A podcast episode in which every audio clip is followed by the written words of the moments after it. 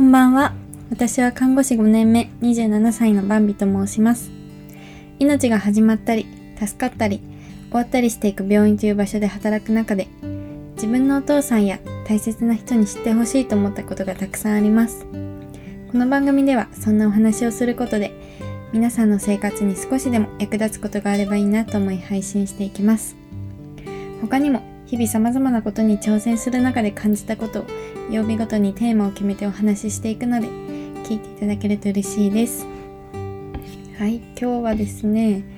えー、火曜日なので医療看護系の話をしたいと思います。今日はですねあの実家に昨日今日で久々に帰ってましてそこで聞いたおばあちゃんの医療事情の話から思ったあこんな医療者になりたいなっていうお話をしたいと思います。まあ私の願望の話ですね。えー、まあ、私のおばあちゃん83歳になるんですけど持病といえば高血圧ぐらいで結構あの他になくてすごい元気ですごいなって思ってるんですよね。でかかりつけの先生がいるんですけどまあその話になって最近ではね月1回ぐらいに病院に行くねみたいなたまたま散歩中にそういう話になってあそっかあの持病の高血圧でって聞いてうんそうだねみたいな。でそこであのしてくれたお話があのうちの、まあ、結構大人数の家族実家大人数でまあ私は一人暮らししてるんですけどその実家の家族の一人がこの間コロナに感染しちゃってでまあ同じ家に住んでるんでみんな自宅待機になったんですね。でその時におばあちゃんがちょっと微熱っぽくなっちゃったらしくてすごい不安になってそのかかりつけの先生に電話で相談したんですね。でそしたらあじゃあ何時に来てくださいって言ってくれたそうなんです。まあ、の自宅待機中でしかも微熱っぽいってなると結構コロナの疑いは強いのでなかなかそういう民間というかあなんだろうクリニックではね受けてもらえないんじゃないかなと思うんですよね。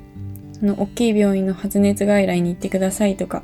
コロナいつも対応してる病院に回されるのが多いんじゃないかなと思うんですけどその先生は来てくださいって言ってくれたらしいんですよ。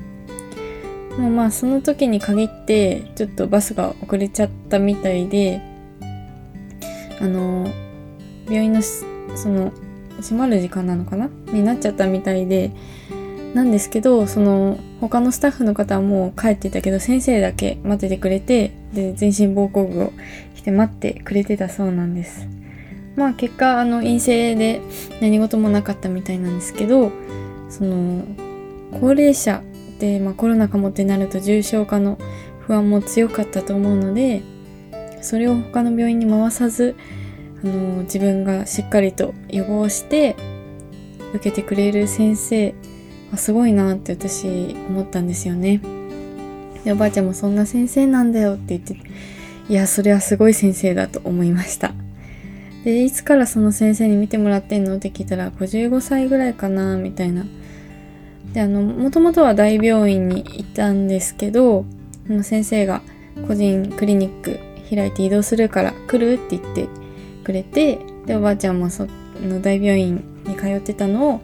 その個人のところに変えた。そうなんです。バスでちょっと遠いくはあるんですけどずっとそこに通い続けてるっていうことでした。いやーこれの話聞いて私は感激しましたね。今後その日本の国の流れ的にも医療費を抑えたいっていうことで病院で過ごすからできるだけ在宅それぞれのお家で過ごせるようにっていう流れがね、まあ、前から始まってると思うんですけど在宅医療をやっていく上ではそういうふうに寄り添ってくれる先生はとても必要な存在だなっていうふうに思いました。で私は実はですね、まあ、今は急性期病院で働いてますけどうん看護学生の時の在宅看護っていう訪問看護の実習の経験とかあとは小さい頃デイサービスっていう